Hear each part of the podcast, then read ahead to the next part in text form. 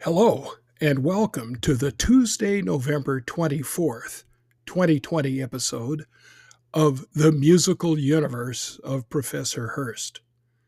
This is Craig W. Hurst, Emeritus Professor of Music, podcasting from my music bunker, along with my faithful canine companion, Carmel the Wonder Dog, to share with you my latest musical interests and discoveries. I claim no special inside information about the latest or greatest music, nor do I know everything there is to know about music. What I am is a lover of music. I enjoy several genres of music, and I share with you what has currently caught my interest old, new, outdated, and everything in between. Even old music is brand new if you have never heard it before. The universe of music is a vast one to enjoy. From my discussions, you might find something new to you and of interest to expand your own musical universe. I currently receive no compensation or motivation of any kind from any recording label, recording artist, or estate of any performer or composer dead and gone to discuss their music and or their recordings. Now, with that out of the way, welcome to my musical universe.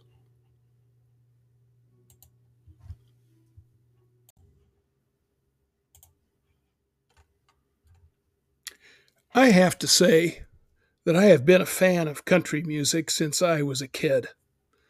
I became enamored with Hank Williams in 1964 after seeing the movie Your Cheatin' Heart with George Hamilton playing the role of Hank Williams.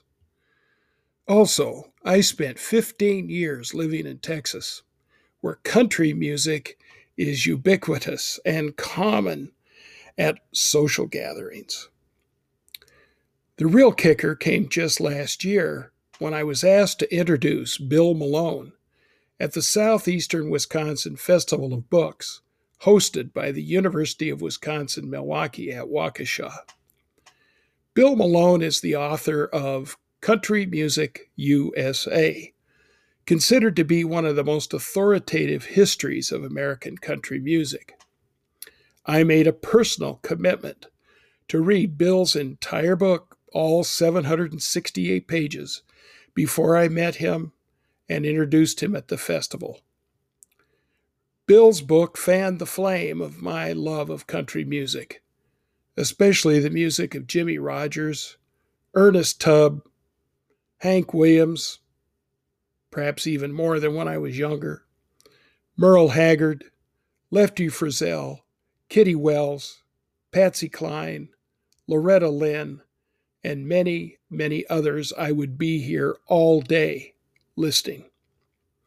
So, first up on today's podcast is a country artist that caught my attention primarily because I think her style embraces the older styles of country music.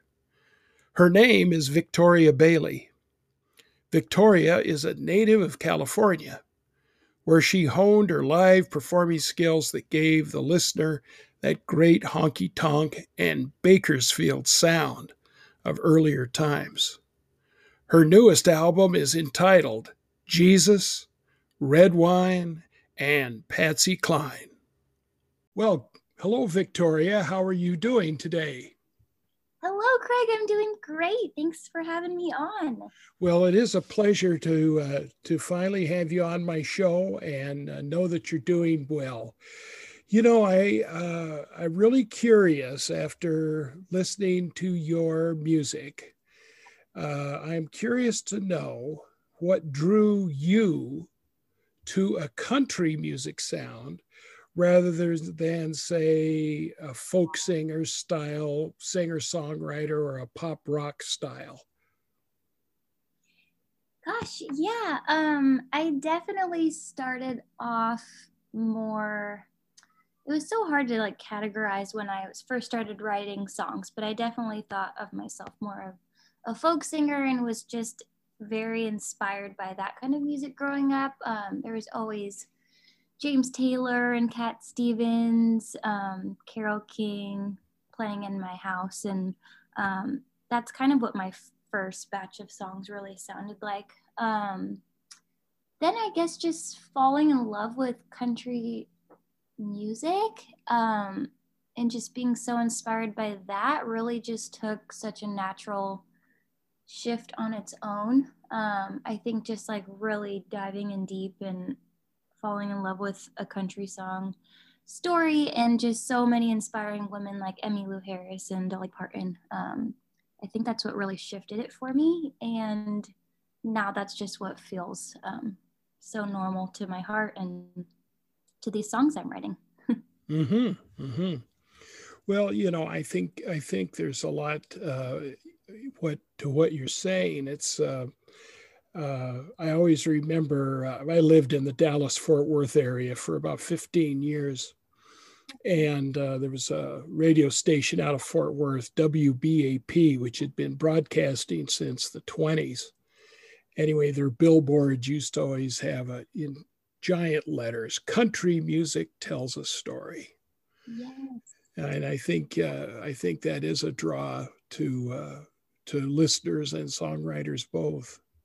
Well, speaking of songwriting, tell me and my audience a bit about your creative process in writing your music. What is it that is your muse? Gosh, I don't have a very structured um, way of writing. I I honestly sort of envy anytime I hear someone that mm, I don't know that is able to wake up and write a song every day. That um, is such a mystery to me. I honestly, it just kind of comes in waves, and it's definitely um, always inspired by friend or romantic relationships or books that I'm reading or movies that I'm reading or just like life in general. Um, when something um, when something hit me hits me, it's just kind of pours out of there. Um, mm-hmm. Yeah, but there's not really like a set. Um, I don't have a set structure to writing a song. Some usually it comes in the middle of the night, or I have to jump up and write it down, and I'm honestly a little frustrated when that happens because I'm why now when I'm trying to go to sleep, of course. Oh, um, yeah. Yeah, but it's always different, and um, that kind of keeps it exciting. Well, let too. me ask you: When you write a song, do you start with uh, a melodic idea, or do you start with uh, lyrics? Um, it's usually a line in the song. Um, I always have like an ongoing note page in my phone. Um, it usually circles around an idea and then the music comes second to that. Um, yeah, and I mean, if there's a song there, it usually comes out pretty quickly. I never really like sit on a song too long. Um, mm-hmm. I'll just move forward. But yeah, usually circles around a phrase or something that I read that I loved and kind of create something out of that. So, would you agree that the melodic and harmonic content of your music is really an enhancement of of the lyrics? Or do you think yeah, of it that way? So. Um, definitely. I feel like the style of music I try to write um, is generally pretty like country traditional sound. And so um, it, it usually just kind of fits in like a pocket when um, I have an idea of going like what kind of chords and sounds that I want to be paired with that. Okay. Well, let's get to a specific song. And the one that hooked me on you is the lead song from your your album, Honky Tonk Woman, I think is a great song and it really grabbed me. It really grabbed me because it sounds like those good old country songs with pedal steel guitar and fiddle, which I, I love that sound. Yes, me too. Thank you. Well, you're welcome. One thing, though, that I find a, just a tad different is that your voice is a standout with what I think is a really good deal of polish to the sound. Uh, you know, your voice is not raspy. It's not, you know, I don't, I, am trying to, uh, I'm trying to think of some metaphors. I know, like, uh, uh, I think it's the singer songwriter Tom Waits. They re, they say his voice sounds like it's been marinated in whiskey and cigarette smoke. You know, and, and, your voice doesn't sound like that. It, I think it's a very clear and very polished uh, vocal sound. What were your models for your vocal sound and style? Um, when I started learning country songs, um, I really just fell head over heels for Emmylou Harris. And that was kind of when I met the group of musicians and friends that I hang out with now and that have played on my records. Um, so learning her songs, I think that was like my greatest teacher um, for my voice. Um, but I really, I do feel like, I sing pretty close to how I speak too. And so, um, yeah, just kind of throwing a little bit of twang and inspiration into that, I think is really where my my country voice came from. Oh, okay. That's, that's great. Well, uh, another song that is on your album it, uh, made me think of this next question. And that is that, you know, country music is full of drinking songs. And right mm-hmm. now, mm-hmm. I'm thinking of what's going through my head is Ernest Tubb's uh, Pass the Booze. Um, so, and there's all kinds of country artists that have recorded about drinking and so forth. So, another song on your album that really grabbed me was Spent My Dime on White Wine. Is this, is this your version of the country drinking, quote unquote, come to Jesus moment song? oh my gosh, I think that's my favorite question I've ever been asked. But um, I I guess that's my my classy version my classy version of a drinking country song. Um, I'm not typically one to um, I don't do very well drinking and performing, so that doesn't ever really go hand in hand for me. But um, I love a good glass of wine, so it's definitely a theme on the album. And yeah, and uh, I don't know, just kind of a good mixture of all the things. okay, okay. Another song that caught my uh, ear was uh, your cover of uh, Tennessee uh, of course, which was originally recorded by Johnny Cash. Yeah, did you um, uh, choose to include this song as some sort of a tribute to Johnny Cash, or was there another reason you you would like to tell us about? Yeah, so that song is so special to me. Um, I went to Nashville for the first time, probably six, seven years ago now. Um, I've gone back many times since, but my first time there, I wasn't really playing country music yet and kind of just was so in awe of what was going on over there and just fell in love with all of the places I walked into and heard these traditional country songs and newer stuff too. And I was just kind of driving through the countryside there and listening to Johnny Cash, and that song came on.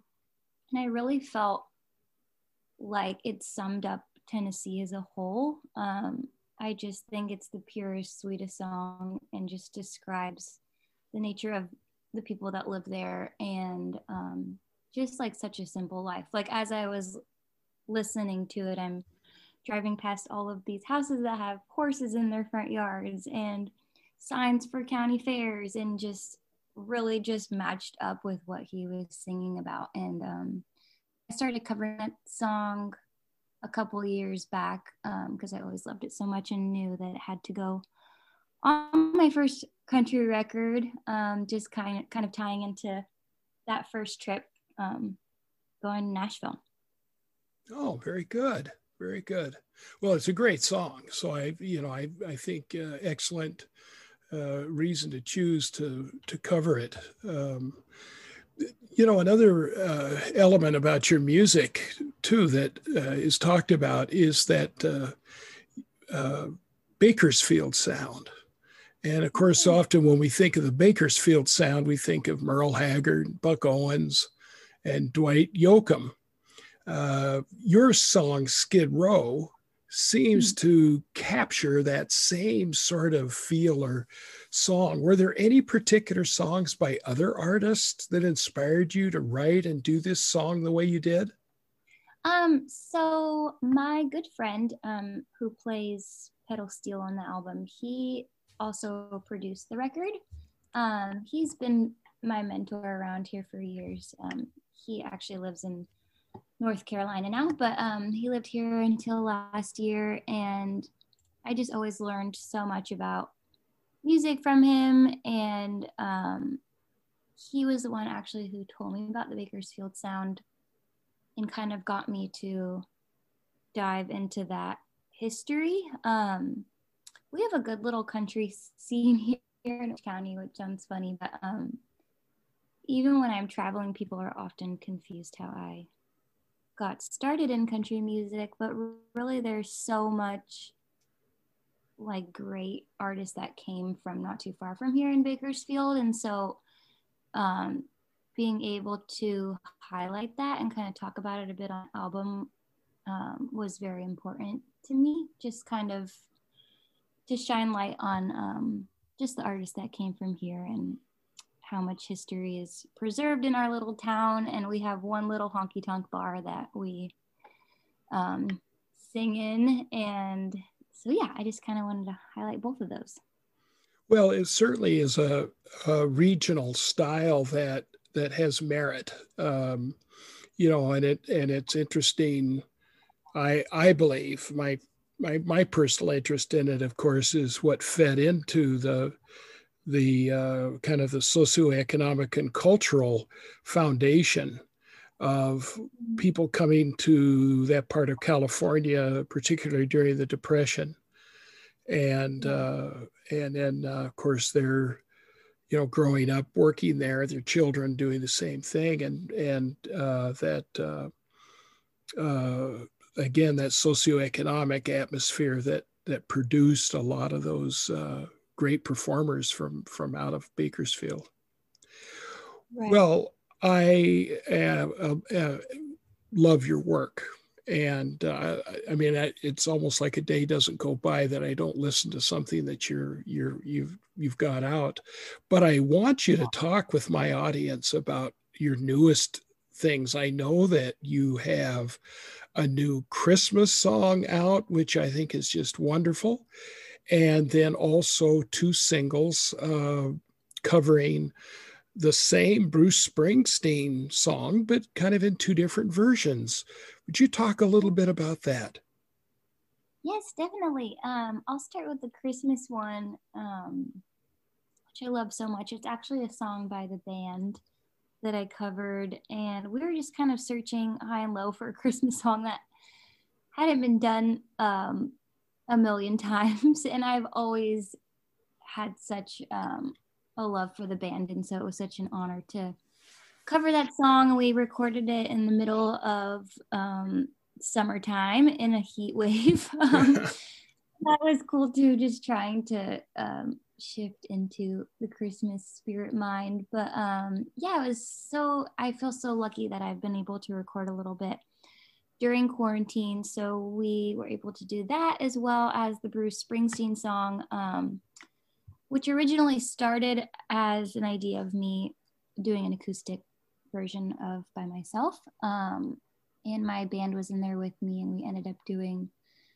just this wild version that just pays so much tribute to the boss and his band. Um, I had a couple friends come down and play horns on it, and we just thought it would be really cool to highlight both versions. Um, also, kind kind of paying tribute to how Bruce Springsteen can perform and just make you cry. Him singing solo with his guitar, but also can just put on such an incredible four hour show with his E Street band. And so, um, yeah, it was so fun recording both of those, or I guess all three of those songs in the past couple months. And I'm so excited to have them out. Um, the, the album was recorded almost two years ago now. And so I hadn't been um, recording a lot in the studio. And so it was so fun to get back in there and um, see some friends and create a little bit with them. Mm-hmm. Well, wonderful. So, um, so what are your plans now for the uh, the future? The future, who even knows? Um, 2021. I think we're all just hoping for the world to heal a little bit and for it to become safer um, and play some shows. Um, I'm definitely ready to start writing again and just kind of thinking um, next record even, but I feel like putting this record out um, during such a weird time, we of course couldn't tour with it. So mm-hmm. we've kind of that back for whenever that's safe. And so hopefully um, I'll go on a little run for this record and share these songs um, with new people. And I'm so excited for what opportunity comes. Wonderful. Well, Victoria, is there anything else that you would like to add or tell my audience that I haven't asked you about? Um, gosh, good question. Well, I hope everyone is just staying safe and healthy and positive. Um, it's been a roller coaster year, so I hope everyone is just hanging in there. And if you'd like to check out my album, it's called Jesus, Red Wine, and Patsy Cline and you can follow along um, on my social media pages. They're pretty much all under Victoria Bailey Music, as well as my website, victoriabaileymusic.com. Mm-hmm. And I would add that uh, this is for my listeners that in my show notes, which I post on my uh, Facebook page for the musical universe of Professor Hurst, I have the uh, Victoria Bailey Rock Ridge music website link, also your the uh, Facebook page link, and uh, link at uh, All Music, and of course a link to a performance on YouTube of my favorite song, "Honky Tonk Woman." oh, so great! Thank you so, so much so Vic, Victoria, I want to thank you for taking time to talk with me today, and uh, all the best with what I'm sure will be a successful musical future. I know for sure you've got one fan in me. And no. you know, I, I, told this to Krista the other day. I found out through Facebook that that I am uh, uh, one of your uh, number one fans on Facebook. So if you ever, oh, so if you ever come to Milwaukee or Madison, Wisconsin, if you come to Wisconsin at all, you'll probably find me somewhere in the audience and I'll come looking for you. Oh th- my gosh, so kind and we can meet you. you bet it'd be great. Well, thank you again, and you have a great rest of your day. Thank you. You too. Hope to talk to you soon. Mm-hmm. Bye now.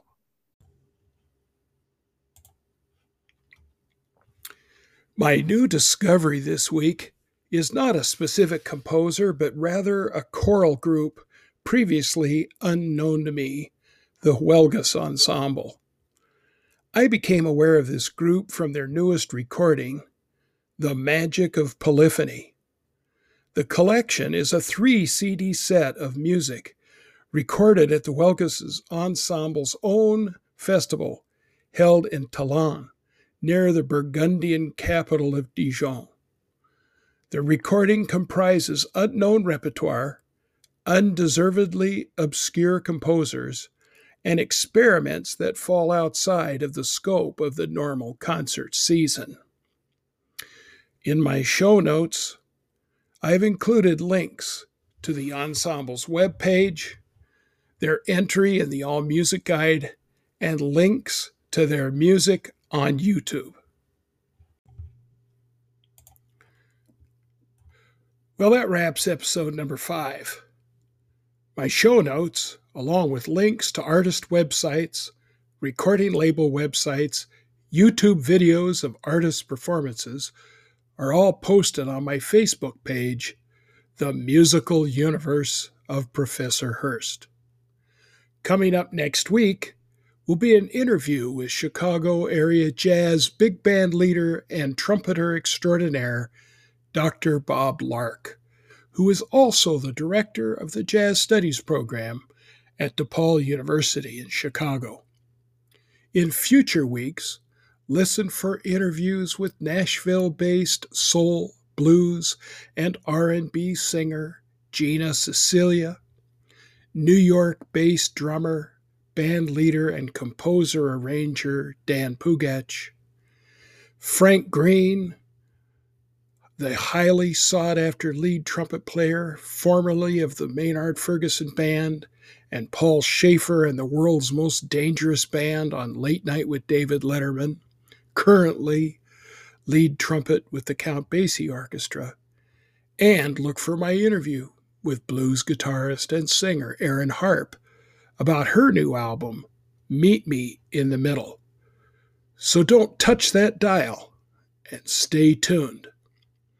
If you have questions, comments, or a suggestion of an artist, composer, or musical style for me to consider, you may email me at hurstc at uwm.edu. So, until next time, this is Professor Craig W. Hurst and Carmel the Wonder Dog signing off from the musical universe of Professor Hurst. Have a great day.